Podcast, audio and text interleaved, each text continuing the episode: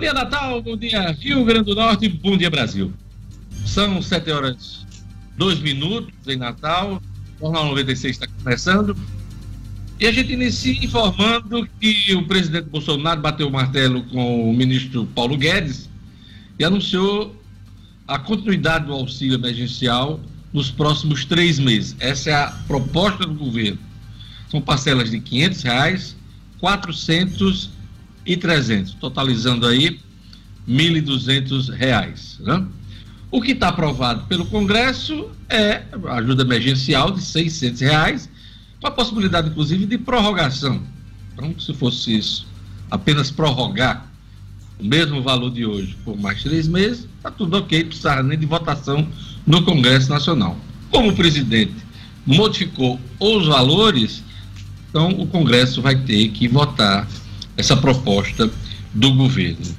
O presidente da Câmara, Rodrigo Maia, está propondo dois meses dos 600 final das contas dá, da mesma coisa, né? mas aí não teria um mês. Então essa discussão vai para o Congresso Nacional, tem um impacto econômico considerável. Bom dia, Luciano Kleiber.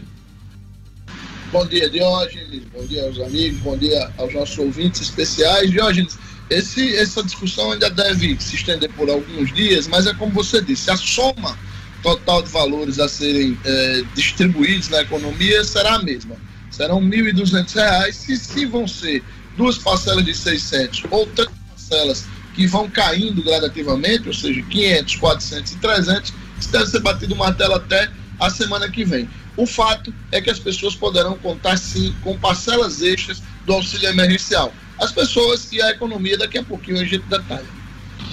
Falar em Câmara, os deputados estão divididos em relação às eleições municipais. Essa matéria já foi votada em dois turnos no Senado da República.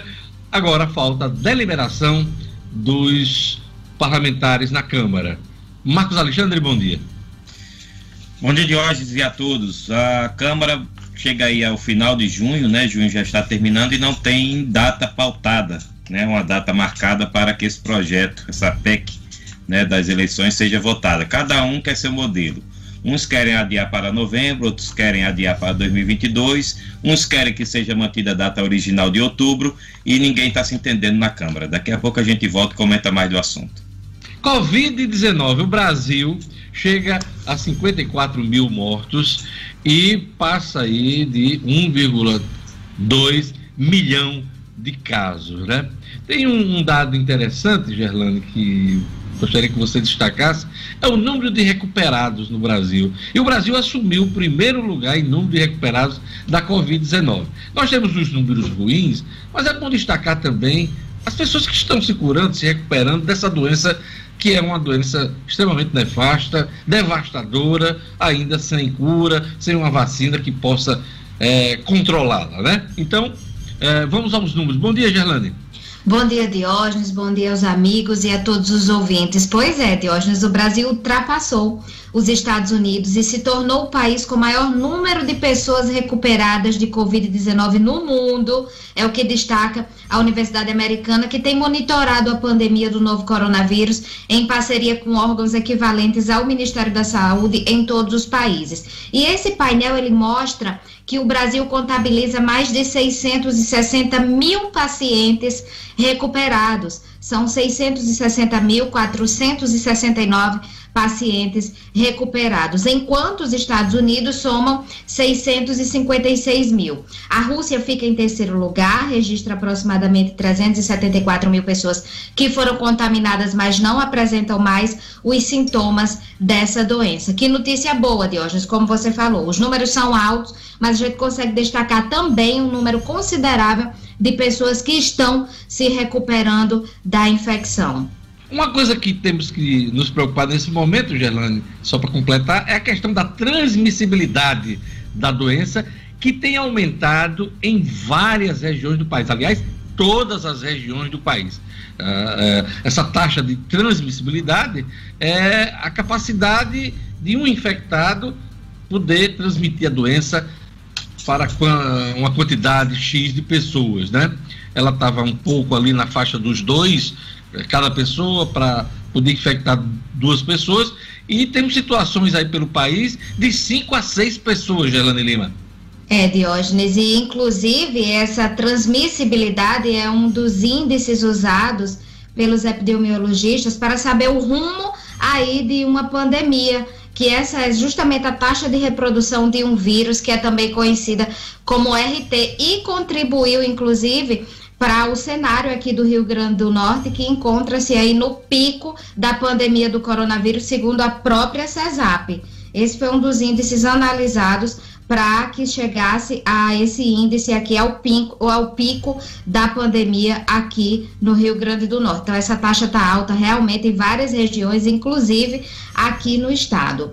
Vamos aos números, Diógenes. No Brasil, são 1.180 mortes registradas nas últimas 24 horas, de acordo com o consórcio de veículos de imprensa, junto às secretarias estaduais de saúde.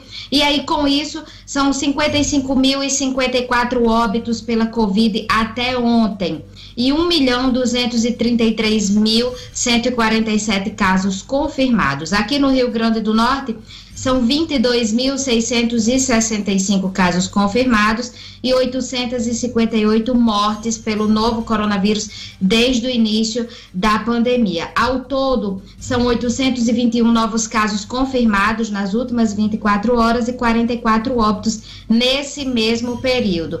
O boletim da CESAP também indica que tem o Rio Grande do Norte tem aproximadamente 30 mil casos suspeitos e o número de pacientes recuperados aqui no estado é de 2.035, Diógenes. No mundo, são 9 milhões 731 mil 666 casos confirmados, com 492.233 óbitos. Olha, o presidente Jair Bolsonaro anunciou Carlos Decotelli como novo ministro da Educação, causando até uma certa surpresa, porque alguns não estavam sendo cogitados e ele não considerou nenhum deles.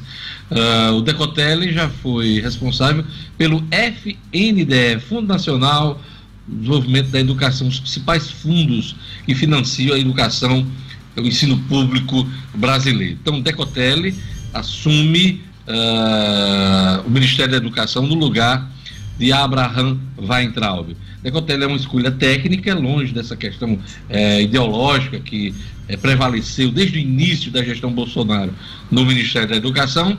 É, ele assume com esse discurso, foi bem recebido por alguns setores e associações é, da, da educação brasileira. Daqui a pouquinho a gente traz mais detalhes sobre o assunto. É, na política, daqui a pouquinho também, Comissão Especial aprova PEC das emendas parlamentares para os municípios, assunto do Marcos Alexandre. Luciano também traz dois assuntos importantes. Aliás, mais um importante. Ele já falou das parcelas do, do auxílio emergencial, já comentou aqui nesse início, mas também vai falar sobre um novo programa de renda mínima que deverá ter link com o mercado de trabalho. Gerlane Lima traz daqui a pouquinho prazo para pedir auxílio emergencial de 600 reais acaba em uma semana. E o Rio Grande do Norte atinge pico da pandemia do coronavírus, segundo formação da CESAP, Secretaria Estadual de Saúde. Uh, na ronda policial, daqui a pouquinho, Polícia Militar prende casal de irmãos com carro roubado na Cidade da Esperança. Informação daqui a pouquinho com Jackson Damasceno. E o futebol? Confederações decidem a largada do Brasileirão para os dias 8 e 9 de agosto. Já temos uma data aí para a retomada do futebol brasileiro. Edmo Sinedino, bom dia. Bom dia, Diógenes. Bom dia, ouvintes do Jornal 96. Exatamente. Ontem, Conselho Nacional de Clubes e CBF reunidos né, definiram a data do começo do Campeonato Brasileiro de 2020, que vai se estender até 2021, até fevereiro de 2021. Mantidas 38 datas, mantida a forma de disputa e a data definida de hoje, 8 e 9 de agosto largada do Brasileirão e também da Série B, a segunda divisão do Campeonato Brasileiro. Daqui a pouco eu trago mais novidades sobre essas datas. Olha, o G1 está com um levantamento nesta sexta-feira muito importante, muito interessante para jogar luz nessa questão da compra de respiradores pelo país. estados compraram 7 mil respiradores, mas menos da metade foi entregue, hein? O valor de cada equipamento variou entre 40 mil e 226 mil no país. Tem os números do Rio Grande do Norte. Daqui a pouquinho eu trago esse número aqui, esses dados, e vamos debater aqui, vamos conversar com Luciano e Marcos Alexandre. Daqui a pouquinho, eh, esse levantamento do G1 sobre a compra de respiradores pulmonares em todos os estados. E vamos a mais destaques da edição de hoje. Antes disso, só dizer que dia 26 de junho é o Dia Internacional contra o Abuso e Tráfico Ilícito de Drogas. Né? E Dia Internacional de Apoio às Vítimas de Tortura. Queria mandar um abraço para o Tiago Bruno, do Nova Natal, que faz aniversário hoje. Um abraço para a jornalista Luísa Mendes, da TV Assembleia, que também faz aniversário hoje. A todos um bom dia e vamos a mais destaques da edição de hoje. Bolsonaro anuncia professor Carlos Alberto Decotelli como novo ministro da Educação. Governo do Rio Grande do Norte afirma que estado atravessa pico da pandemia. Três novas parcelas de auxílio emergencial devem injetar mais de 1,5 bilhão na economia potiguar. Ministério Público recomenda que escolas particulares de Natal não apliquem provas durante isolamento social. Polícia Militar prende casal de irmãos com carro roubado na cidade da Esperança. E no futebol, confederações decidem a largada do brasileiro para os dias 8 e 9 de agosto. Jornal 96. 7 horas e 13 minutos. Sextou. Claibinho, todo mundo na tela. Olha, daqui a pouquinho eu vou perguntar para Gerlane, para Marcos, para o Luciano Kleber, também para o Cinedino, qual a música junina de, desse período de São João que eles gostam mais, que eles lembram mais nesse, nesse período. Né? Essa é uma forma da gente homenagear uh, os festejos juninos, porque a gente não pôde comemorar como nos anos anteriores, né? essa tradição do Nordeste. Então, daqui a pouquinho, a gente vai vai fazer um esforço aqui na nossa memória afetiva e tentar lembrar aquela música junina, aquela música do São João que mexe com a gente. Então, eu tenho a minha, mas daqui a pouquinho a gente traz essa, essa lembrança para você que está acompanhando o Jornal 96. Olha, a Tribuna do Norte traz aqui na sua manchete principal: Covid atinge pico no Rio Grande do Norte, afirma CESAP. Diz a tribuna, quase 90 dias após o registro da primeira morte por Covid no Rio Grande do Norte, a Secretaria de Saúde Pública afirma que a doença chegou ao pico do estado e ressalta que este é o momento que requer atenção redobrada. Há divergências em relação a isso, viu, Gerlane? Ontem eu acompanhei uma live do professor Fernando Suassunda, ele que é médico, né? Professor, uh, ele é muito dedicado ao ensino, é, professor de biologia, foi meu professor de biologia, e ele conversava com o professor Mário Sérgio. Na visão de Fernando Suassuna, o pico não chegou.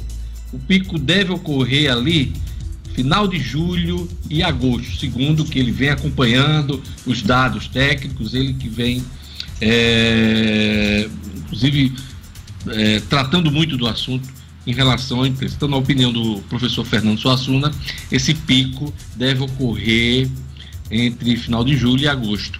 Mas a CESAP ontem, na, na coletiva de imprensa, informou isso, né, Gerlane? Exato, Diógenes. Inclusive, um dos argumentos usados pela CESAP para ter chegado a essa conclusão é que a ocupação de leitos no geral aqui no Rio Grande do Norte está em 96%. Então, se levar isso em consideração, a quantidade de leitos ocupados, e se levarmos em consideração os relatos de superlotação, esse pico já foi atingido há algum tempo, porque não tem mais leitos disponíveis.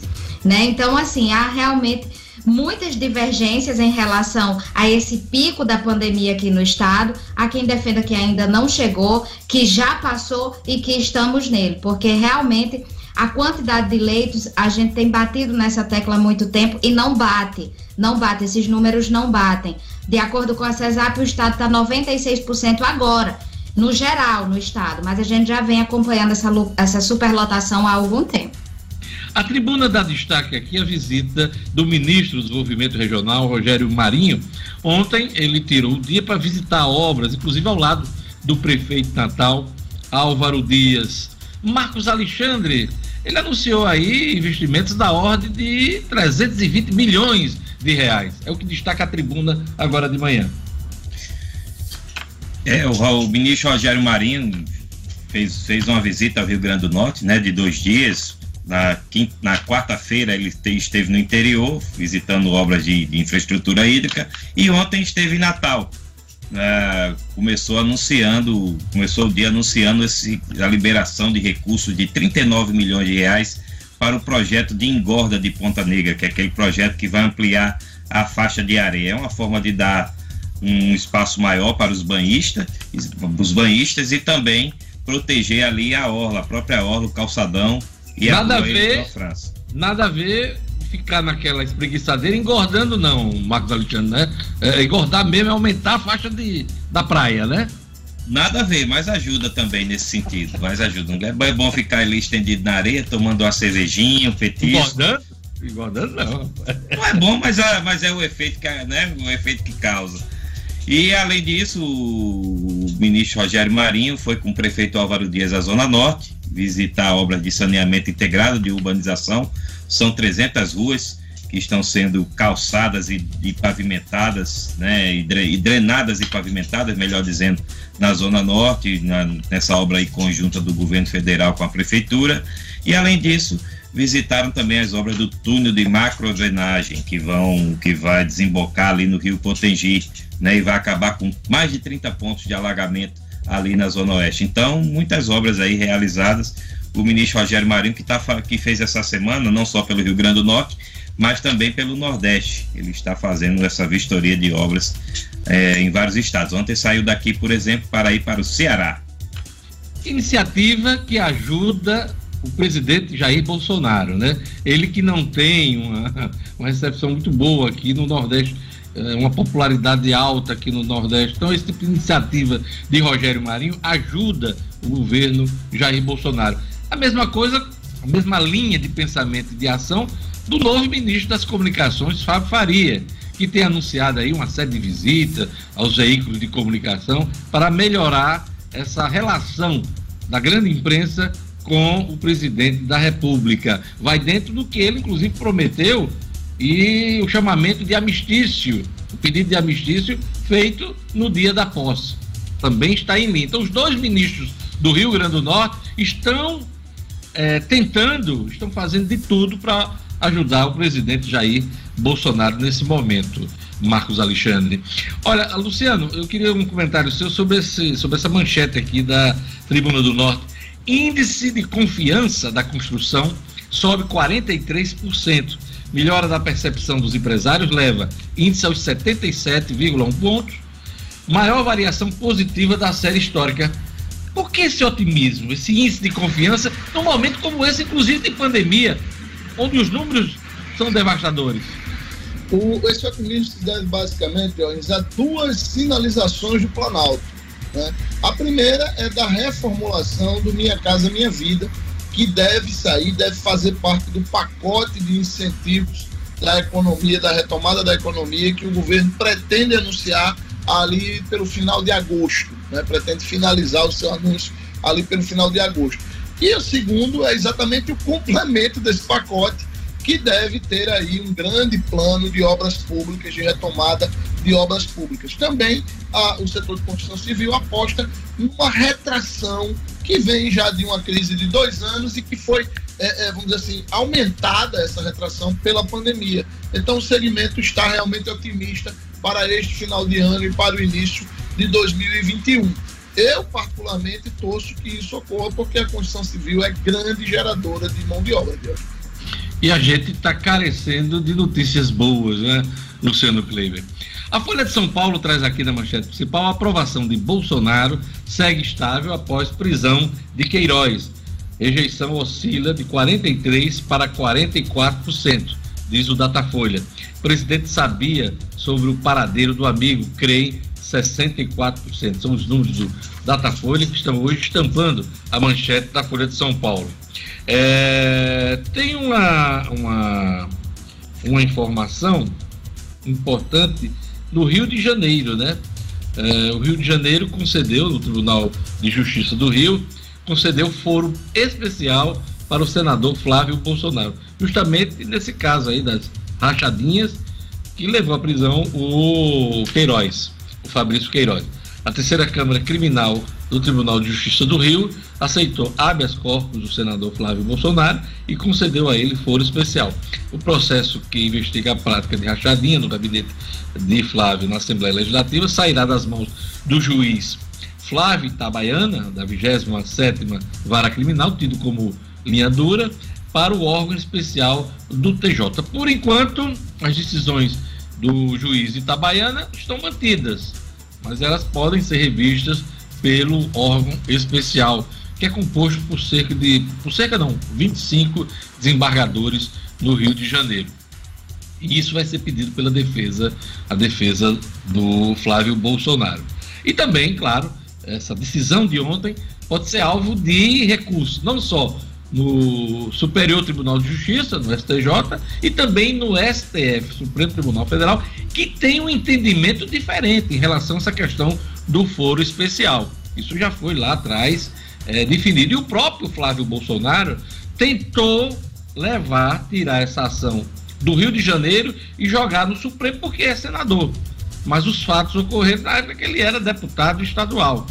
Então é essa essa briga, esse entendimento aí que ainda vai ter desdobramentos. Mas ontem a decisão é, colocou é, o Flávio é, numa condição de foro privilegiado, mas não cancelou, não a, anulou as decisões tomadas até agora pelo juiz, pelo juiz Flávio Itabaiana. Vamos acompanhar isso porque tem tudo a ver com essa crise que a gente está vivendo no país, tá? O Estado de São Paulo traz aqui na manchete: Bolsonaro atende a ala militar e escolhe moderado para o Ministério da Educação. E o Globo, o, Globo noticia Decisão do Tribunal de Justiça coloca em risco investigação sobre Flávio Bolsonaro. Olha, vamos é, agora comentar aqui a decisão do presidente de escolher o Carlos Decotelli como novo ministro da Educação. Marcos Alexandre é o terceiro titular da pasta desde o início do governo. E, pelo que a gente acompanhou ontem, é, tem um perfil técnico, Marcos Alexandre. Carlos Alberto Decotelli é o terceiro ministro, mas é como se fosse o primeiro, porque os outros dois foram a nulidade, na minha visão. Né? Se preocuparam, esse último, então, que a gente acho que já, já pode começar a evitar falar no nome dele, a não ser quando ele seja expulso lá do Banco Mundial, que Deus quiser vai acontecer. E é, esse senhor é, que, saiu, que deixou o ministério na semana passada, se preocupou mais em ser animador de claque, de miquinho amestrado, do que ministro. Então, o Carlos Alberto Decotelli assume aí, causando uma boa impressão inicial, né? Pelo menos as entidades ligadas à educação manifestaram essa boa perspectiva de que ele é uma figura mais moderada, que tem uma propensão aí ao diálogo com os setores, né, que formam aí o sistema educacional do Brasil. E ele próprio, nas primeiras declarações, também vem mostrando essa disposição de diálogo. Então, inicialmente e aparentemente, uma, uma boa escolha aí do presidente Jair Bolsonaro para o Ministério da Educação. Três novas parcelas de auxílio emergencial devem injetar mais 1,5 bilhão de reais na economia do Rio Grande do Norte. É o efeito dessa, dessa prorrogação do, da ajuda emergencial Luciano Kleiber. Pois é, Diogenes, cada, cada parcela né, dessa de 600 reais, a gente vai agora, começa amanhã né, o pagamento da terceira parcela e deve se estender por uma semana. Cada pagamento desse tá, está injetando aqui no Rio Grande do Norte algo entre 800 e 900 milhões de reais. Ou seja, as três primeiras parcelas estão movimentando na nossa economia cerca de 1,8 bilhão de reais com as três parcelas, as, as novas parcelas, né, sejam três ou duas, fazendo a conta com R$ 1.200, que é o valor que está previamente acertado, e este, como eu já disse no início do programa, só vai se definir se serão três parcelas de 500, 400 e 300 como prefere Paulo Guedes, ele chama isso de desmame, né? A ideia é diminuir e diminuindo o valor a cada mês para que as pessoas vão se adaptando. Mas o Rodrigo Maia né, e a Câmara querem duas parcelas de 600. Isso não vai impactar, claro, no valor total. Isso aí seriam, eh, esse, essas duas novas parcelas teriam esse impacto aí no, no nosso, no nosso, na nossa economia, na economia potiguar. E aí, somando tudo, Diógenes, a gente vai ter, estar falando aí de pouco mais de 3 bilhões de reais injetados na nossa economia ao final desse pagamento. Eu entendo a defesa do presidente da Câmara, Rodrigo Maia, de manter os valores de 600 reais por dois meses. Sabe por quê? Porque não vai precisar de uma nova lei. Vai permanecer que já está aprovada, que prevê a prorrogação e o mesmo valor, 600 reais. Agora, mudar o valor, não. Isso sim, vai requerer a votação de um projeto, uma lei, autorizando esse gasto do governo com, nova, com novos números, é exatamente esse o argumento do, do presidente da Câmara de hoje, esse argumento que você colocou aí. É, uma, é técnico, né? A ideia é exatamente evitar o desgaste de uma nova votação e principalmente a demora, né, hoje. E só para finalizar, esse 1,5 bi dessas, dessas novas parcelas, vamos dizer assim, três ou duas, mais esse 1,8 bi, Diógenes, a gente vai estar tá falando aí em, em cinco meses ou em seis meses de um valor equivalente a quase oito meses, ou nove, quase nove meses, de folha de pagamento do governo do Estado, que responde, por sua vez, por algo em torno de 25% de todos os salários pagos no Rio Grande do Norte. Então, essa situação aqui no Rio Grande do Norte se repete em todo o Brasil. Dá para a gente ter uma ideia do quão é, eficiente, do quão importante foi a liberação desse auxílio emergencial. Infelizmente, o presidente da República é, cria tantos factores no seu entorno que ele ainda não foi reconhecido nacionalmente por esse acerto do pagamento do auxílio emergencial. Ele está tão comportado, né, desde a semana passada, está contido, está evitando bola dividida, está elogiando os poderes, destacando a convivência democrática. Ele está num figurino que deveria estar desde o início da posse, administrando, se dedicando à gestão do país, sem conflito, prestigiando os ministros que tem, os que têm competência. É assim que o país quer que ele cumpra o mandato dele. Vou lembrar uma coisa que, mesmo quem gosta e quem não gosta de Bolsonaro, é sempre bom lembrar, ele foi legitimamente eleito pelo povo brasileiro. Agora, ele tem que valorizar essa eleição. Valorizar a eleição prestigiando o regime democrático que o elegeu. Sem negócio de autoritarismo, sem negócio de, de golpe, não é isso que o povo brasileiro quer, a grande maioria, e isso está demonstrado em pesquisa de opinião e na convivência com os demais poderes. Ontem ele estava com um discurso bom, ao lado do Toffoli, ao lado de outros ministros. Agora, resta saber se isso vai perdurar, se isso vai se manter. Quem, né? Há quem diga, Diógenes, que tal qual Duda Mendonça fez com o Lulinha Paz e Amor, esse bolsonarinho paz e amor que começa a surgir é obra já do ministro Fábio Faria. É Jairzinho Paz e Amor, né? Jairzinho Paz e Amor. Jairzinho Paz e Amor.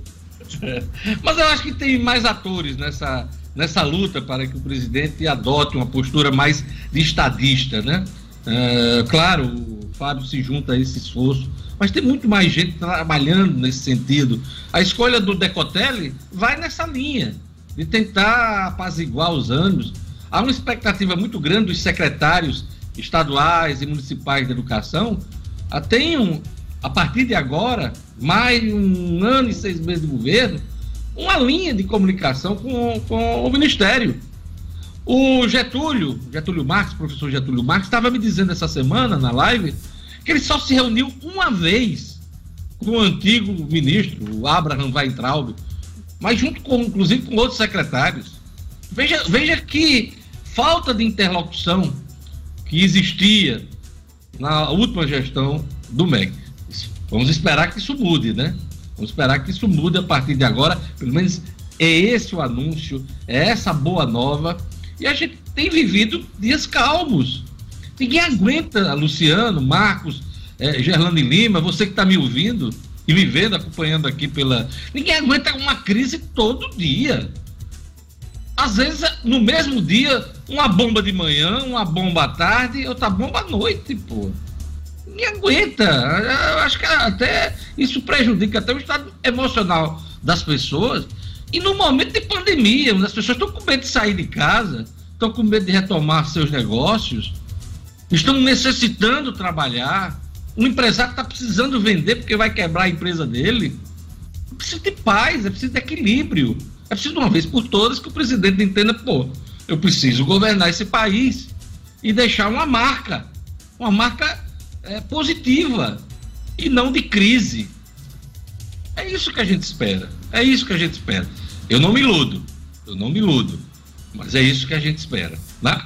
Ó, Gerlane, você tem uma coisa a complementar, vou lhe chamar agora, porque Luciano falou sobre ajuda emergencial e o prazo para pedir o auxílio emergencial de 600 reais acaba em uma semana, né?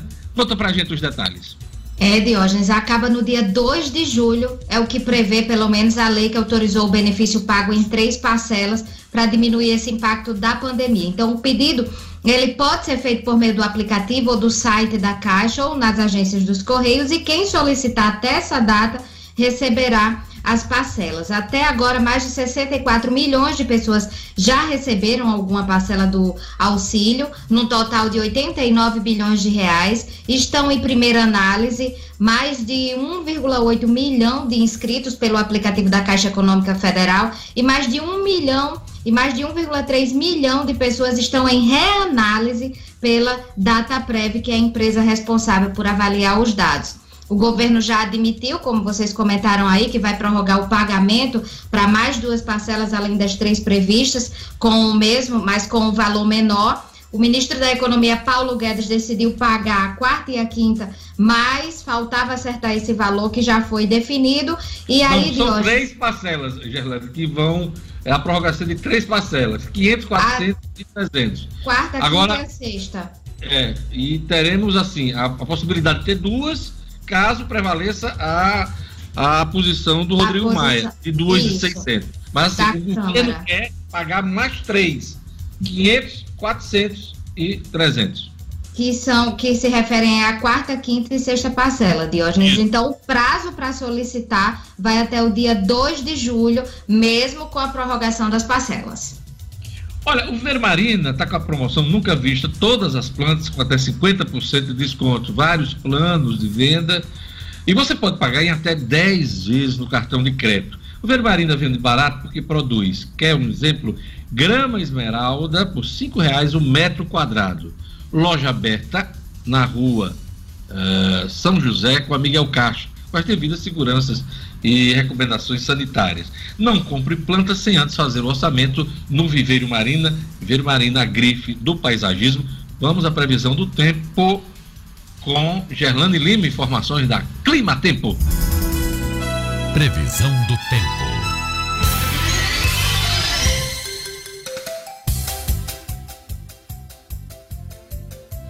Em Natal, a sexta-feira segue com aumento de nuvens durante o dia e possibilidade de chuvas rápidas durante o dia e a noite. Mínima de 23 e máxima de 28 graus. Em Areia Branca, a sexta-feira de sol também com aumento de nuvens pela manhã e pancadas de chuva à tarde e à noite. A mínima fica nos 24 e a máxima chega aos 32 graus. Em São Miguel do Alto Oeste, a previsão é de sol entre nuvens, com chuvas à tarde e à noite. A mínima na madrugada foi de 24 e a máxima fica nos 31 graus. E em Mossoró, a sexta-feira é de sol, com possibilidade de chuvas agora pela manhã. Mínima de 24 e máxima de 32 graus.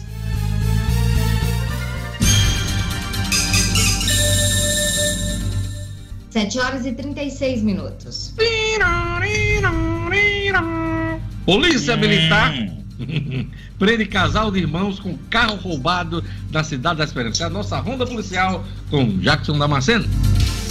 Polícia, com Jackson Damasceno. O da Massa. Oferecimento. Ótica Ideal. Compre seus óculos escuros ou de grau das melhores marcas em até 10 vezes no cartão. Temos convênios com empresas e associações. Facilitamos seu exame oftalmológico. Ótica Ideal. Nosso ideal é fazer você feliz. Edifício Barão do Rio Branco 5. Telefone 3201 6797. Sigam também nossas redes sociais. Olá, bom dia a todos que fazem o Jornal 96, bom dia ao nosso querido público. Essa prisão aconteceu na tarde de ontem na cidade da Esperança.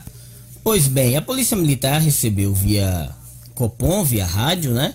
A comunicação de que um carro havia sido furtado, no caso um Honda Fit, é, intensificaram uh, o patrulhamento, um Honda Fit branco, intensificaram o patrulhamento é, pela cidade atrás desse carro até que encontraram o veículo estacionado na rua Patos, cidade da Esperança, e diligenciaram na tentativa de descobrir quem estava com o veículo. Encontraram um casal de irmãos baianos que eh, estava com, estavam com um simulacro de pistola, ou seja, uma arma de, de, de brinquedo, uma arma falsa e material para adulterar veículos. Nomes deles: Júlio César Bispo Santos e a moça Micaela do Carmo Santos. Como eu disse, dois irmãos, ambos da cidade de Salvador, foram presos e levados para a delegacia de plantão na cidade da Esperança.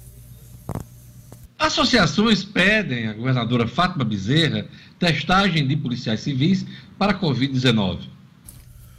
É, foi, na verdade, a Associação de Delegados de Polícia Civil, a Associação dos Escrivães e o Sindicato dos Policiais Civis e Funcionários da Secretaria de Segurança, que reúne agentes e servidores em geral. Enviaram em conjunto esse ofício à governadora pedindo é, que os policiais civis sejam testados periodicamente e de forma permanente com os testes rápidos é que detectam a presença do coronavírus. Porque, segundo as três instituições, o número de policiais infectados já preocupa. Entre suspeitos e confirmados, já são mais de 90. 13 confirmados somente na divisão de homicídios, além de outras delegacias que se tornaram foco é, da presença do, do da Covid-19. Em virtude disso, para que é, os policiais não se arrisquem, não arrisquem suas famílias, não arrisquem o público que vai prestar queixa nas delegacias e haja descontinuidade no trabalho da Polícia Investigativa. Esse ofício foi enviado neste dia de ontem, na quinta-feira, encaminhado pessoalmente à governadora Fátima Bezerra. Vamos aguardar a resposta do governo e ver se a gente consegue fazer com que os policiais civis sejam é, testados de uma forma mais é, frequente. São as informações dessa sexta-feira. A gente vai ficando por aqui. A todos um ótimo final de semana. E até segunda. Jornal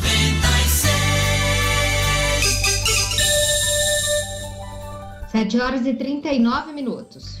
Luciano tem um recado para estimular as compras locais. Pois é, mais do que nunca, a gente precisa estimular as empresas que são da nossa terra, e é por isso que quando o assunto é a minha saúde, eu sempre procuro a Unifarma, até porque ela está presente onde a gente mais precisa, são mais de 650 lojas aqui na Paraíba e em Pernambuco, sempre com aquele atendimento personalizado e preço baixo de verdade. Então, quando você precisar de uma farmácia, lembre-se da rede que cuida da saúde do Rio Grande do Norte. Lembre-se da farmácia amiga. Unifarma, uma farmácia amiga sempre perto de você. Antes da gente ir para o intervalo, Clebinho, todo mundo na tela aí. Eu vou perguntar aos nossos colegas aqui qual é a música de São João, a música desse período junino que mais comove, comove-os. Vamos lá. Marcos, qual é a que você lembra, você lembra mais? Vamos lá. Olha para o céu, Luiz Gonzaga. Ah, é a minha, rapaz. Olha pro céu, meu amor. Vê eu, como ele tá lindo. Eu tenho uma olha outra também, aquele... Jorge. Que... É, não, exatamente. escolha uma. Você escolheu. Não, olha, olha pro, pro céu, céu é meu amor. Vem mais, mas São João na Roça também tá ali muito próximo. Ela realmente é uma música que emociona. É. E eu me emociono toda vez que escuto. Mas eu voto e na voz E na voz do Luiz Gonzaga é espetacular. Olha pro céu, meu amor. Também é meu voto. Gerlane Lima, tu, o seu voto. Diógenes, o meu voto vai para Olhinhos de Fogueira, um forró de mastruz com leite. Cante um pedacinho. Não, tem que cantar. Tem que cantar. Explodiu meu coração, feito bomba no São João. Já tô imaginando ela com aquele vestidinho. é, dançando. Mas lembra mesmo as Trancinha. apresentações, Trancinha é. toda pintadinha. Toda caracterizada, lembra Canta as novo, apresentações novo. de Vamos lá, escola. vamos lá. Ai, vamos pro ritmo então. Roça de milho, roça, meu filho, roça sim. Seu corpo em mim. Roça mulata, roça, batata, roça sim. E ela tem um cantinho bom, viu? Só se for. Antes de Luciano, eu acho que Edmo tá ouvindo a gente lá no estúdio. Tô Edmo, sim. Tô sua sim, tô aqui. São João que você mais gosta. Diga lá. A minha música preferida de hoje, todas essas que vocês falaram, eu gosto muito de uma mais recente, que é Esperando na Janela, de Gilberto Gil.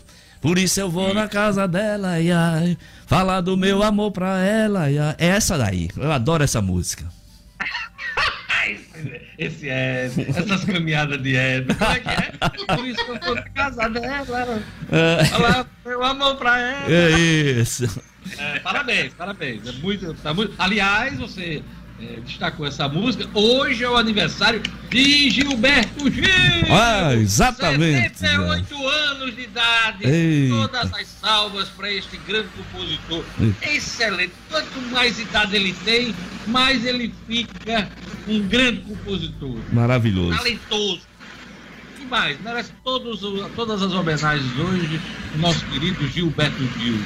Drão, o amor da gente é como um grão, uma semente de ilusão. Perfeito! Super Luciano homem. Kleiber, vamos lá. Você É, é, Deus, primeiro eu queria fazer o registro que eu fiquei imaginando a cena Edmo caminhando na, na orla e as moças na janela. Ele sem camisa, com a camisa amarrada aqui na mão e as moças tudo na janela. Um né? com um pedaço, um com um pedaço de pau na mão. É, ele passando PPO. PPO! pedaço de pau na mão. Isso, isso era o apelido dele. PPO, né? É, PPO. é, é, PPO. PPO. Aí, mas com relação à ele passando, música, Luciano Kleiber passando, ele passando aí. Aí a mocinha, PPO, gostoso. Isso aqui é uma fuleiragem. Dona ainda vai proibir, Dona vai proibir essas caminhadas.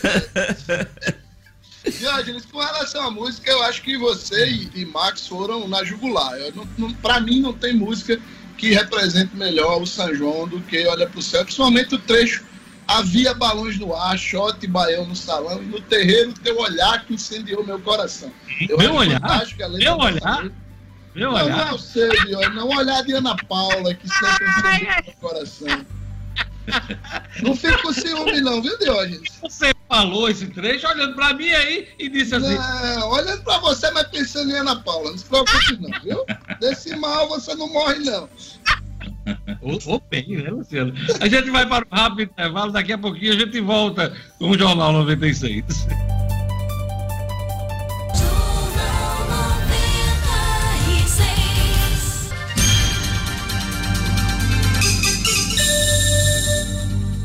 Estamos de volta, 7 horas e 45 minutos. Sextou, sextou daqui a pouquinho.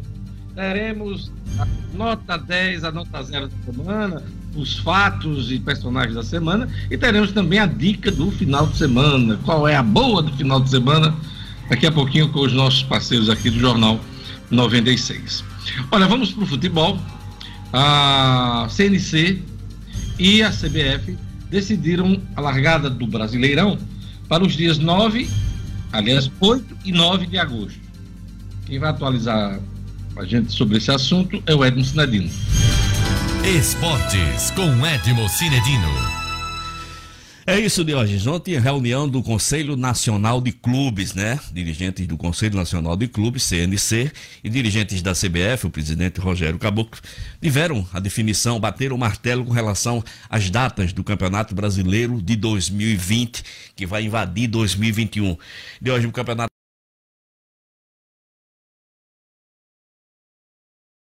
É, começará no dia 8, nos dias 8 e 9 de agosto, né? E se estenderá até fevereiro de 2001.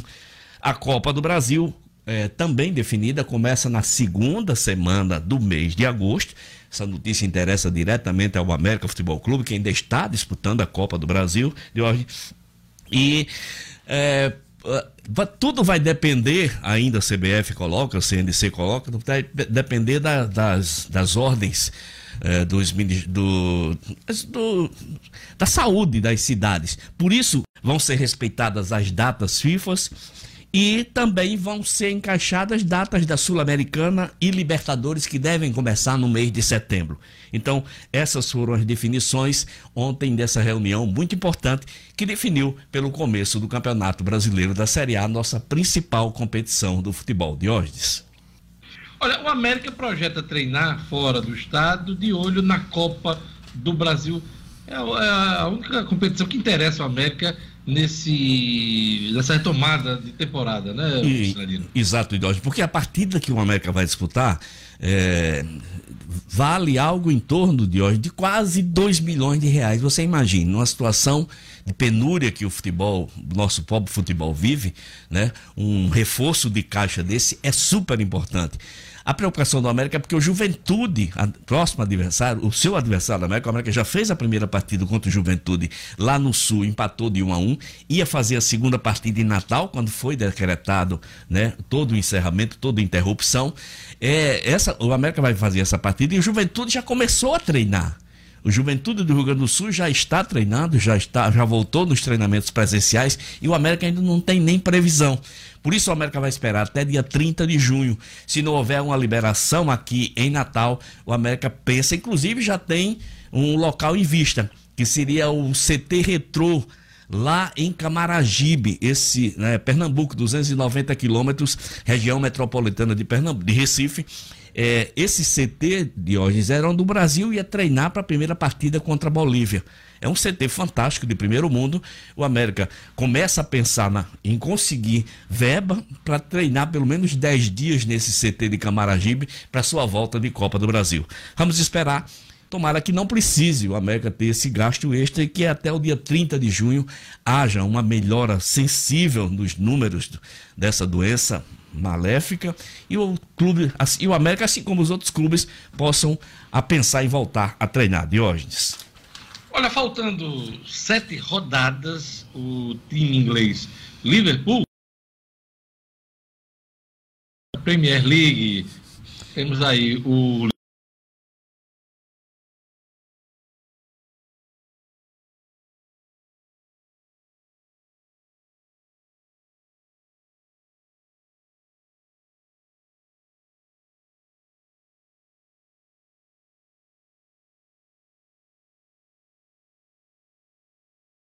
disputa de mundial e tudo de hoje, mas na Premier League ele não tinha sido campeão, que foi criado em 92 a Premier.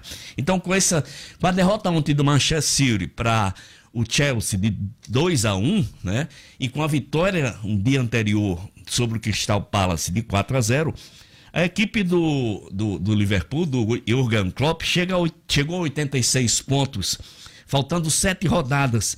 Com 21 pontos a serem disputados, o Manchester City, que tem 63, só pode chegar a 84. Por isso, a festa ontem dos brasileiros, Firmino e Alisson, a festa do Jürgen Klopp, treinador, que chegou, ex-treinador do Borussia, que chegou a chorar, inclusive, comemorando muito. Eles comemoraram esse título muito mais até do que a comemoração do título mundial. Então, parabéns ao Liverpool, sem dúvida hoje uma grande equipe que, por sinal, está fora, né?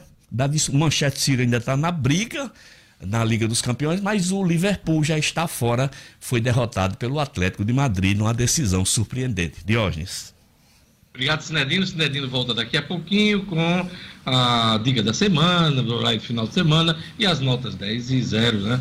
Os personagens e fatos da semana. Eu queria, nesse momento, destacar aqui um assunto que está no G1 agora de manhã e que tem a ver também com o estado do Rio Grande do Norte. Estados compram 7 mil respiradores, mas menos da metade é entregue. O valor de cada equipamento variou aí entre 40 mil e 227 mil reais no país nesse momento emergencial. Então temos aí apenas 43% de entrega desses quase 7 mil equipamentos eh, comprados. né? Apenas 3.004 foram entregues. E aqui tem um- uma tabela próprio G1 com cada estado, né? E o estado do Rio Grande do Norte consta o seguinte dado: 59 respiradores pulmonares comprados e eh, entregues apenas 14. Então, de 59 compra, eh, respiradores comprados, apenas 14 foram entregues.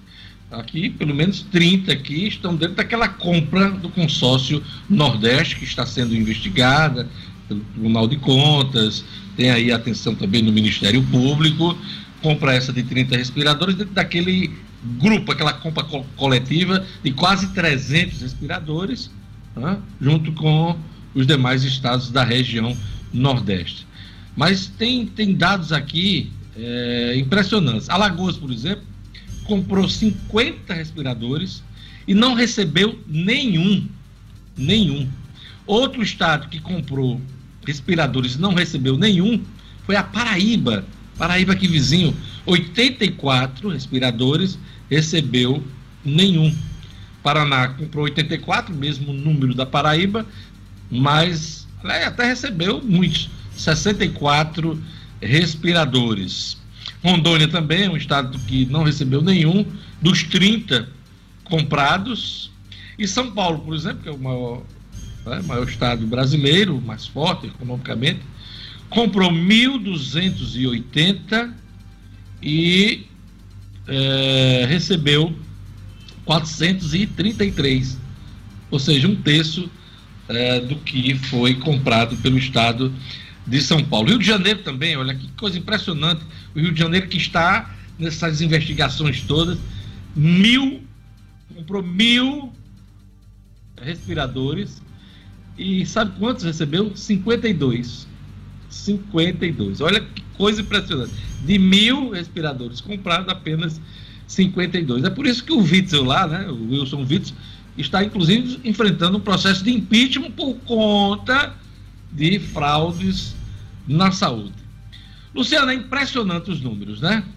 Ah, os números estão aí, independente de política, independente de defesa do governo, de quem critica, oposição, os números são cruéis, né?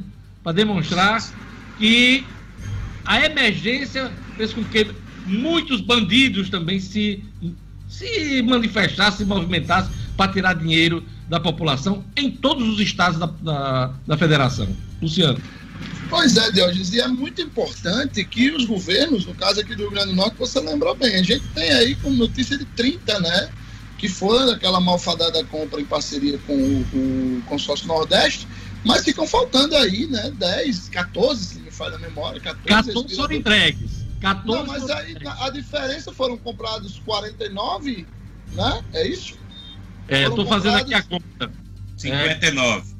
59. Foram 59 e 14 foram entregues. Então 45. Então, 45. Então tem 15 aí que, que precisam ser explicados, né? Já que 30 foram daquela compra do, do, do consórcio Nordeste, tem, 30, tem 15, né? Que precisam ser explicados. E 15 leitos mais de UTI nesse momento, Jorge, fariam muita diferença no estado. É isso que mais nos revolta. Na verdade, estão faltando 45 leitos de UTI, né, Luciano Kleber? Os 30 que já foram apontados na compra do consórcio Nordeste e mais 15 aí que você faz a conta, que é o gap entre o que foi entregue e o que foi comprado, né? Então é, é lamentável é, esse tipo de coisa. Agora, pelo, pela, li- pela listagem aqui, é um problema nacional, né? Todos os estados tiveram, alguns mais do que outros. Você imagina que a Paraíba vizinho comprou 84, não recebeu nenhum. Não recebeu nenhum. Como também o estado de Alagoas. Comprou 50, quase a mesma quantidade aqui do Rio Grande do Norte, e eh, não recebeu nenhum também, como Rondônia. 30, comprou 30 e não recebeu nenhum. Impressionante aí eh, a ação dos bandidos. E o Tribunal de Contas de cada estado, as assembleias, os órgãos de fiscalização municipal têm que atuar para esclarecer essas compras, né? Para que a gente evite. Você sabe, Luciano, que emergência, estado emergencial, é uma oportunidade única para quem gosta de roubar. Né? Porque se dispensam as licitações, tudo fica mais simplificado e aí na necessidade, as pessoas chegam e se deparam com esse tipo de coisa, né? Então, esse assunto vai render, né, Marcos Alexandre, ainda muita investigação, tanto aqui no Rio Grande do Norte, mas em todo o país. Precisa, é preciso que haja essa investigação. Eu, eu, eu confesso que não, não li ainda essa matéria do G1 e a gente, né, não, não sei se ela diz as causas né, de, tanta, de tantos respiradores aí que não chegaram ao seu destino. Né, a gente imagina aqui, Diógenes, a princípio, né, de que são duas causas. A primeira é exatamente essa questão da fraude aí, que já né, já está gerando aí operações em várias partes do país. A gente destaca aqui o Rio de Janeiro e o Pará, foram alvos recentes de, de fortes operações nesse sentido. E também a, a, própria dificuldade de se obter. Foi um problema que ocorreu no mundo. A gente teve notícia nos Estados Unidos confiscando até respiradores que vinham para o Brasil. O Maranhão teve que fazer quase que uma operação de espionagem, vir pela China, pela Ásia, pela para receber alguns respiradores. Então, Vários né, estados tiveram que entrar na justiça para garantir suas compras. Aliás, esses 14 que foram recebidos pelo Rio Grande do Norte foram por via judicial. Foram por via judicial. É. Talvez, talvez se não tivesse tido essa ação judicial, talvez a nossa, a nossa entrega fosse zerada. Fosse Exato. zerada. Como a Paraíba, né? É, como a Paraíba. Então é preciso investigar realmente. São números impressionantes aí que esse material traz, que você né, nos relata aqui no, no Jornal 96. E é preciso investigar, porque houve também esse lado da dificuldade. Houve o da fraude, realmente precisa ser investigado e já está sendo em vários casos. Pois é. O levantamento completo está postado, publicado hoje no G1, portal de notícias da Globo. E quem quiser mais detalhes, é só acessar o portal G1, ok? E a gente vai agora para o Estúdio Cidadão com O'Hara Oliveira. Deixa eu ver o que é que o O'Hara traz para a gente hoje aqui. Ministério Público recomenda que escolas particulares de Natal não apliquem provas durante o isolamento social. O'Hara Oliveira. Estúdio Cidadão, com O'Hara Oliveira. Muito bom dia a todos, uma excelente sexta-feira e eu destaco hoje mais uma recomendação do Ministério Público que tem aí dividido opiniões. O órgão, por meio das promotorias de justiça da defesa do consumidor e da educação de Natal, emitiu uma recomendação conjunta para que as instituições da rede de ensino privado da capital se abstenham de realizar avaliações de aprendizagem durante o período de suspensão de aulas presenciais por causa da pandemia da Covid-19. A recomendação está publicada na edição de hoje do Diário Oficial do Estado. Desta forma, os estabelecimentos de ensino não devem realizar qualquer tipo de aferição para estabelecer notas, seja pela aplicação de provas ou de avaliação de trabalhos e similares. Essa medida já está determinada em uma instrução normativa que foi publicada ainda no dia 5 de abril pelo Conselho Estadual de Educação e pela Secretaria de Educação do Rio Grande do Norte. A instrução normativa, inclusive, indica que a avaliação da aprendizagem para aferição de notas será feita presencialmente apenas no retorno à normalidade escolar, antecedida de um período de revisão dos conteúdos e das atividades realizadas. Para emitir essa recomendação conjunta, o Ministério Público levou em consideração várias reclamações recebidas pelas promotorias de defesa da educação e defesa do consumidor, relatando, dentre outros aspectos, a realização de atividades avaliativas pelas escolas durante esse período de isolamento social. Foram instaurados procedimentos pelas duas unidades ministeriais. A recomendação incluiu ainda a notificação do Sindicato das Empresas Particulares de Ensino do Estado para que orientem seus sindicalizados e filiados, a fim de que, a fim de que cumpram aí as prescrições contidas no documento ministerial. É isso, O'Hara Oliveira para o Jornal 96. Jornal 96. 8 horas e 2 minutos. Vocês estão com medo da poeira que está vindo lá do deserto do Saara ou estão com medo dos gafanhotos? Escolham aí.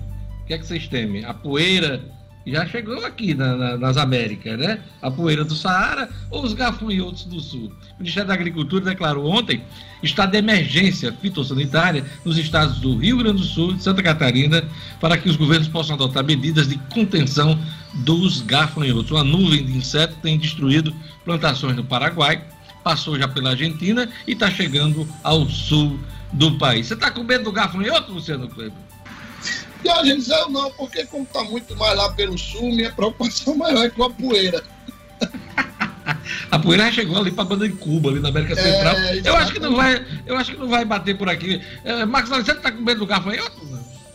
Não, por enquanto as minhas preocupações são mais com o coronavírus mesmo. Muito bem, menino, que coisa séria, né? Geraldo, você tem medo de gafanhoto ou de barata? Escolha, um dos dois. De barata. De barata. Pode ter certeza. Você costuma subir na cadeira com medo quando vê uma barata? Ou tiver tá pela frente, da cadeira, da mesa, da pia, o que tiver aí, eu tô subindo. Aqui em casa eu, eu aponto a barata. Gelina, a barata aqui! Sai correndo.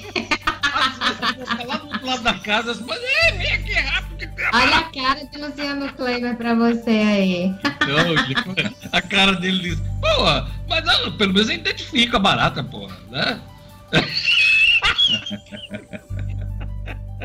Vamos lá, vamos para coisa séria aqui. Marcos Alexandre, você tem dois assuntos importantes. Eu vou pelo primeiro aqui. Comissão Especial aprova PEC das emendas parlamentares para os municípios.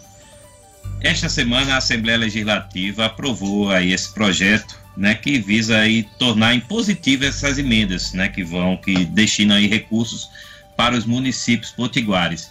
E a ideia é que o governo cumpra esse- esses recursos libere essas emendas, né, essas verbas para os municípios, de forma que 50% dessas emendas sejam liberadas ainda no primeiro semestre e os outros 50% no segundo semestre. Essa proposta foi aprovada esta semana na comissão especial, mas precisa ir ainda para o plenário. Outro assunto importante da política é que a Câmara dos Deputados está dividida sobre o adiamento das eleições. Admite, inclusive, o presidente da casa, Rodrigo Maia, Marcos Alexandre. A Câmara está uma verdadeira torre de Babel sobre esse assunto. Né? Tem uma ala que quer que a eleição permaneça em outubro, do jeito que já estava marcada, ou seja, primeiro turno em 4 de outubro, segundo turno em 25 de outubro. Tem uma ala que gostou da, da proposta aprovada no Senado, de eleições em novembro, eleição primeiro turno 15 de novembro e segundo turno 29 de novembro. Tem a ala que quer jogar para 2022 e tem a ala que quer bagunçar, que quer bagunçar, pode dizer, que quer outra, outras propostas. E aí, Diógenes, ah, isso está sendo adiado. O presidente Rodrigo Maia, presidente da Câmara, da Câmara Federal, né, vem evitando pautar esse projeto porque falta entendimento realmente. Não há assim, um direcionamento. Esse projeto precisa de pelo menos 308 votos para ter uma aprovação, porque é uma PEC constitucional. Então, é, deve adentrar pelo final de semana, início da próxima semana, as discussões, para que haja um mínimo de entendimento a fim de que o projeto seja pautado. Por enquanto, sem perspectiva. É isso aí. Rapidinho aquele recado sobre as eleições. Pois é, para quem quer ficar por dentro das eleições, a pedida das regras eleitorais, a pedida é o livro O Processo e o Direito Eleitoral, do advogado e escritor Kennedy Diógenes. A obra já está se tornando uma referência do gênero porque trata de maneira simples, mas completa, os principais temas do direito eleitoral, da construção histórica até suas normas mais atuais. O livro O Processo e o Direito Eleitoral já nasce assim como importante fonte de consulta para quem deseja participar das campanhas eleitorais, até mesmo como candidato. O livro Processo e o Direito Eleitoral está à venda pela internet no site www.oeleitor.com.br. Luciano, o novo programa de renda mínima deverá ter link com o mercado de trabalho em desenho que corrigiria a distorção histórica do Bolsa Família. Explica pra gente rapidamente. Diógenes, o governo ficou, na, na apresentação, na, na implantação do auxílio emergencial, o governo ficou com um grande capital, que é um, um banco de dados atualizadíssimo de algo em torno de 64 milhões de brasileiros, dos quais cerca de 25 estavam invisíveis para o governo. né? E o governo pretende usar isso. Tá?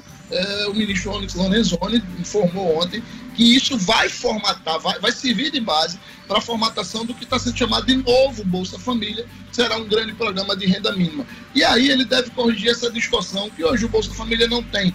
É, as crianças, quem é beneficiário do Bolsa Família, tem apenas a obrigação de manter as crianças na escola, né? e, e nada além disso.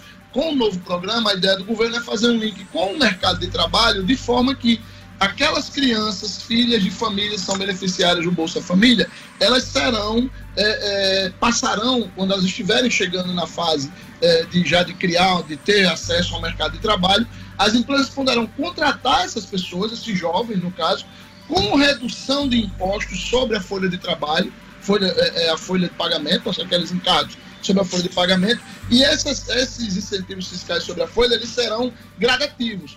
Quanto mais a pessoa for entrando no mercado, maior for sua renda, maior for sua, sua carga de trabalho, essa redução vai diminuindo. Então, é um link interessantíssimo que o governo pretende formatar com esse novo cadastro que ele tem aí. Né? É isso aí. Chegou a hora da gente falar sobre a dica do final de semana, né? Qual é a boa do final de semana. E eu já começo aqui puxando o carro.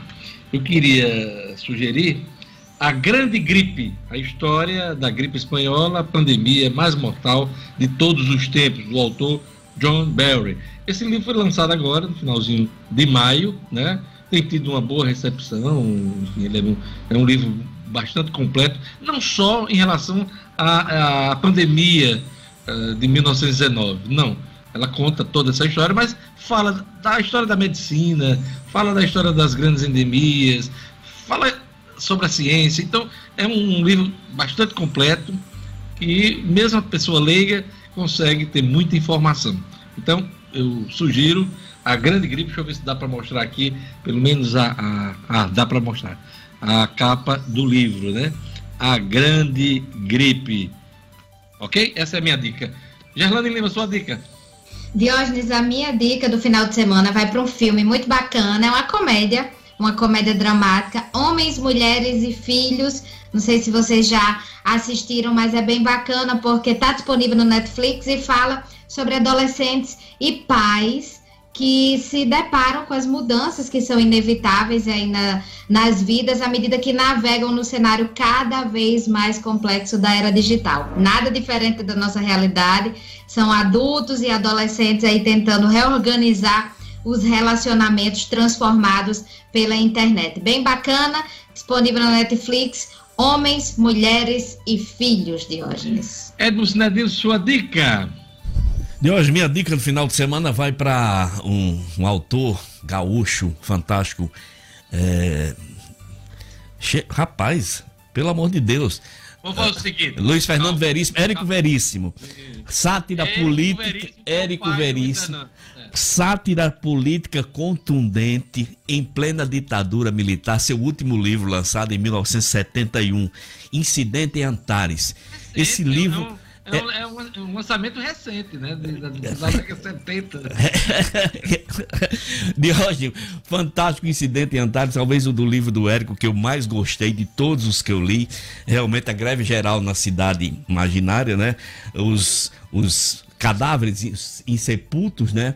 Ameaçam a greve deles é entregar os podres de todos os políticos, de todos os grandes poderosos da cidade. Então, é um livro fantástico, além de ser uma sátira à tortura, à corrupção e ao mandonismo que imperava durante a ditadura militar. Érico Veríssimo, fantástico, que morreu em 1975, então seu último livro, Incidente em Antares, é minha, minha dica do final de semana. Ele que é pai aí. do Luiz Fernando Érico Veríssimo. Que é pai o Luiz Fernando. Luiz Fernando Veríssimo também é um dos grandes autores. Grandes autores. Somente contos, né? Exato. Aqui no, no, Brasil. Exatamente. Vamos agora para. Boa dica, viu, Sinedino? Como Boa sempre, dica. você trazendo aí uma dica de leitura muito. A, a minha dica, por exemplo, fica a 10 quilômetros de distância da sua dica. Brincadeira. Vamos lá. Marcos Alexandre, nosso decano. Minha boa pro final de semana é cinema também, assim como Gerlane, né? E eu, eu, vou também cravar na Netflix, né? Porque assisti Destacamento Blood, novo filme de Spike Lee, filmaço. Gostei demais. Já tinha gostado de Infiltrado na Clã, que tinha sido o filme anterior dele. É um filme, esse Destacamento Blood é um filme ácido que conta a história de um grupo de amigos que, que combateram na guerra do Vietnã e voltam para lá nos dias de hoje né? Então são todos negros, lança a luz sobre essa questão do racismo, né? No momento é temática... né, Marcos, de vidas negras importam, né? Diógenes, impressionante, porque esse filme a gente sabe que por conta da pandemia a indústria do cinema está parada, ninguém está filmando, né? Ninguém, as produções estão paradas. E esse filme é como se tivesse sido feito semana passada. Por Incrível, encomenda, acho- né? Por, por encomenda por esse, para esse momento, né? Demais o desempenho de, de um dos atores, né? O Delroy Lindo, eu, eu acho, acredito que ainda está longe, né? Já foi até adiada a cerimônia do Oscar do ano que vem, mas eu acho que concorre. Filmaço, destacamento Blood de Spike Lee, filmaço. Luciano Kleiber, sua dica. Ainda, ainda sobre o impacto da história da barata, mas a minha dica é, vai, para, vai para a série é, da Globoplay, é, a série Em Nome de Deus, que estreou essa semana. É uma, uma, uma grande reportagem conduzida pelo Pedro Bial, para mim, um dos maiores jornalistas deste país, é, e que, claro, retrata a história do João de Deus, aquele monstro. O João Teixeira. É, É. é, tanto- é João o título Teixeira. que está é. o nome dele em nome de Deus. João Isso. Teixeira. É, destaca a história absurda daquele cidadão que usou, como muitos, infelizmente, a fé das pessoas para praticar coisas absurdas. São seis episódios, vale muito a pena a série. Eu estou começando ela e, e recomendo. É, é, os fatos narrados né, por esse documentário são tão escabrosos, Luciano, e claro, eu vou assistir em algum momento, mas eu não comecei a ver ainda, só para não é, entrar nesse mundo nojento que esse camarada representou e que enganou muita gente. Enganou muita gente. Inclusive ministros do Supremo Tribunal Federal. Tem uns quatro ou cinco, inclusive foram lá dentro do tempo que, no auge né, do, do João de Deus. Então, você, você começa a ter contato com essas histórias, é uma coisa. Mas eu vou assistir realmente uma produção importante aí na, no Globoplay, né? E antes da gente falar da nota 10 da nota 0, eu queria lembrar aqui que faz tempo que vocês me escutam aqui a falar do Cicobi, sobre o quão importante é o cooperativismo financeiro.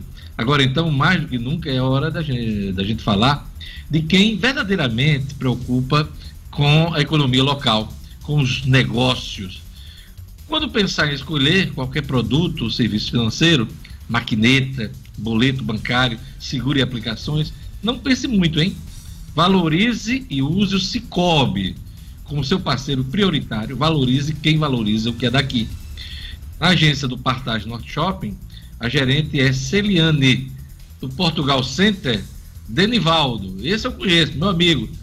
Está no Centro de Convivência da UFRN, é a DEA.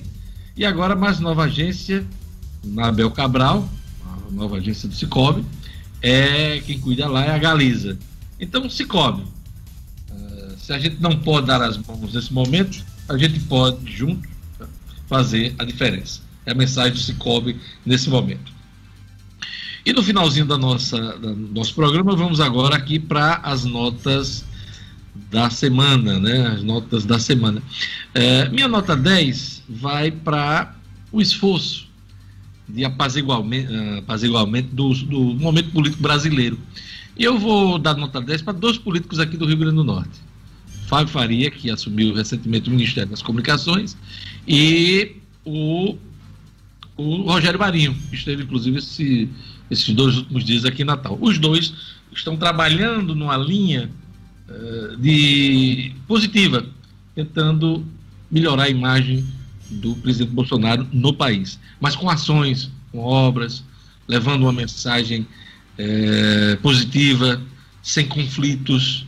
Então, minha nota 10 vai para esses dois políticos do Rio Grande do Norte. A Faria, novo ministro das Comunicações, e também o ministro Rogério Marinho, Desenvolvimento Regional. Essa é a minha nota 10. Eu comecei agora pela nota 10, né? geralmente a gente começa pela nota 0. Mas vamos lá, vamos, vamos, vamos 10. É, Marcos Alexandre.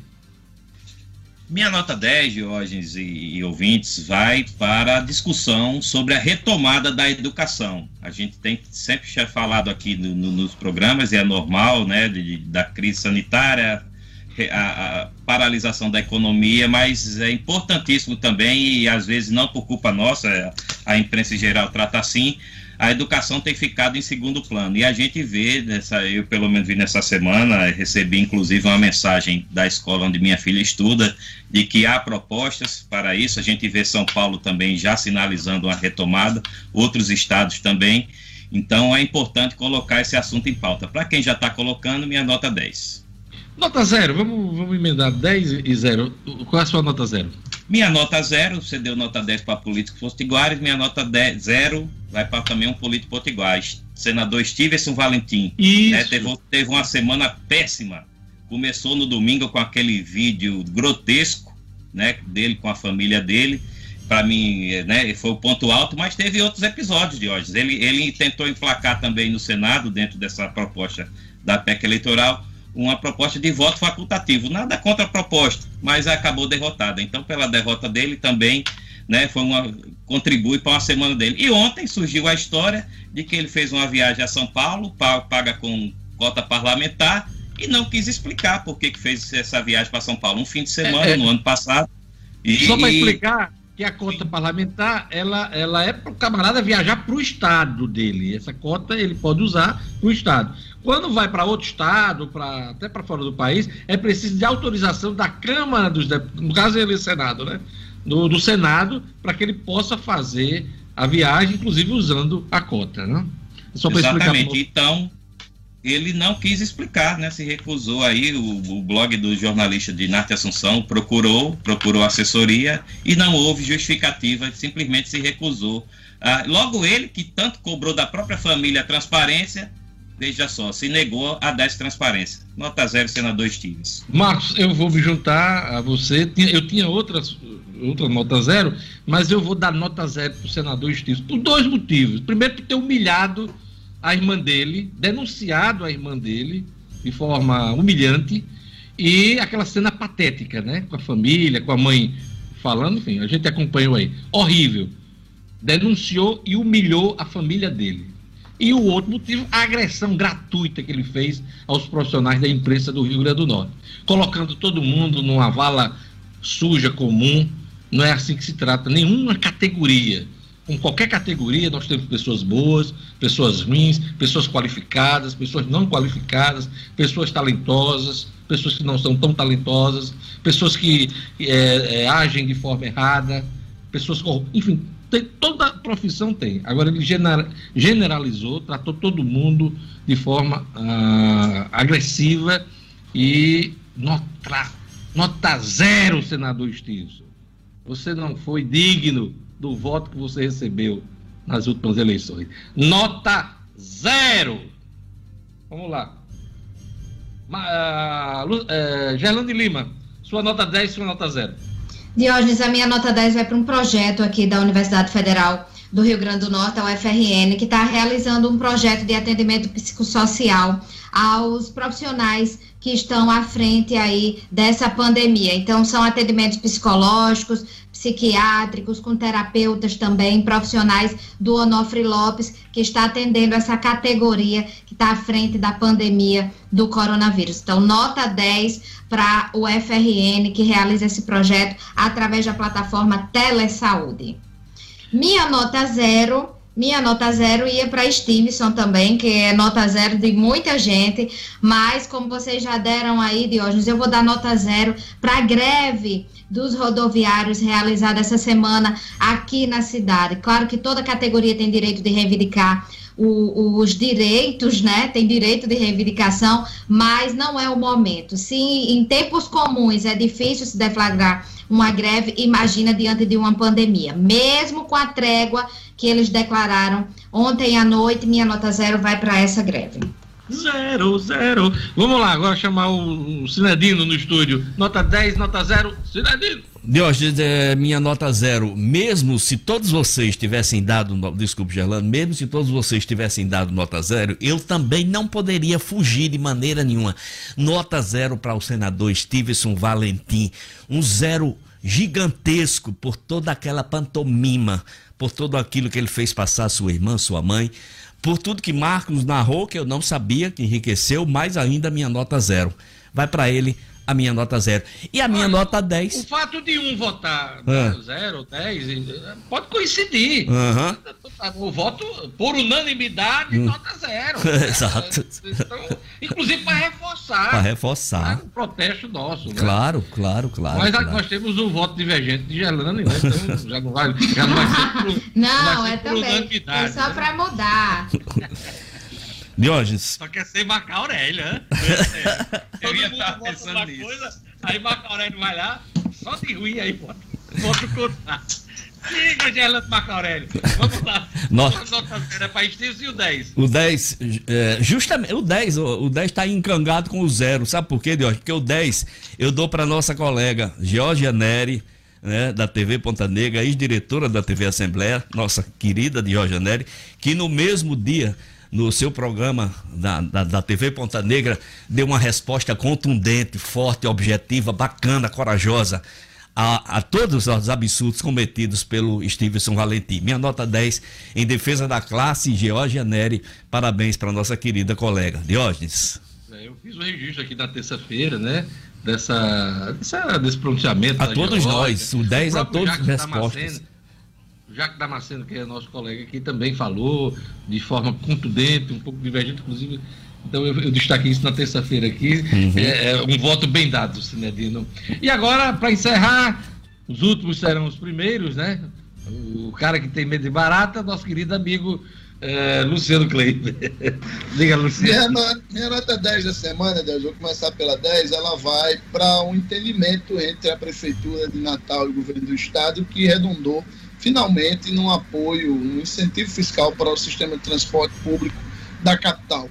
É uma coisa histórica que se pedia há muito tempo, que é fundamental para se tentar reencontrar esse equilíbrio do segmento que é tão importante para toda a população e mostra que quando prefe- as prefeituras e o governo dialogam é, e, e se deixam de lado questões menores, a, a- a população ganha.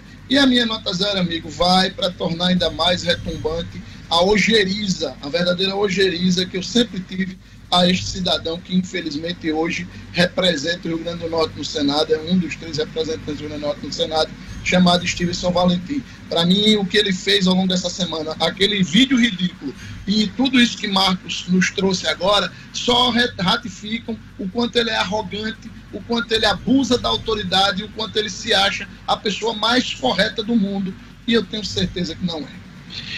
E nas reações que a imprensa teve, né, em textos elegantes, como de Georgia de Jacques Damasceno, em registros importantes, inclusive aqui no Jornal 96, nenhum profissional de imprensa chamou Stevenson de boçal. Né? Ninguém chamou ele de boçal. A gente escuta, né? eh, nos bastidores, nos comentários mais privados, gente chamando de boçal. E ninguém chamou ele de boçal nessas reações que tivemos essa semana. Então, nota zero com voto divergente, né? Diógenes, Da ministra Gerlane Luciano Marcoré. ia até votar, votar outro Jorge. zero, mas ficou constrangido. Diógenes, me permita, me permita só uma segunda nota 10, rapidamente, ainda atrelada a esse assunto vai chips. no programa do BG. Pode continuar, vamos É. lá. Não, vai- Vamos dar um, você falou aí que ninguém chamou de boçal, mas vamos dar uma nota 10 também pro Felipe, que aparece no vídeo de Stevens, chamando-o de idiota. Você é um idiota, vive no mundo artificial. Então eu dou uma nota 10 também pro Felipe. Calma, você já votou. Guarde sua nota 10 na semana que vem. Eu pedi licença para a segunda nota 10. Nota 10, quem merece é o nosso ouvinte, o nosso telespectador, que teve a paciência de nos acompanhar durante toda a semana, mas saiu bem informado, né? Eu quero desejar a todos um bom final de semana. Bom final de semana, Gerlane, Luciano, O'Hara Oliveira, Marcos Alexandre, Edson, Cidadino, Jorge Fernandes, Kleber, todos que fazem a 96 FM. A gente volta segunda-feira com o Jornal 96. Até segunda. Tchau, tchau. Sextou, até segunda. Luciano, olha a barata! Olha a barata!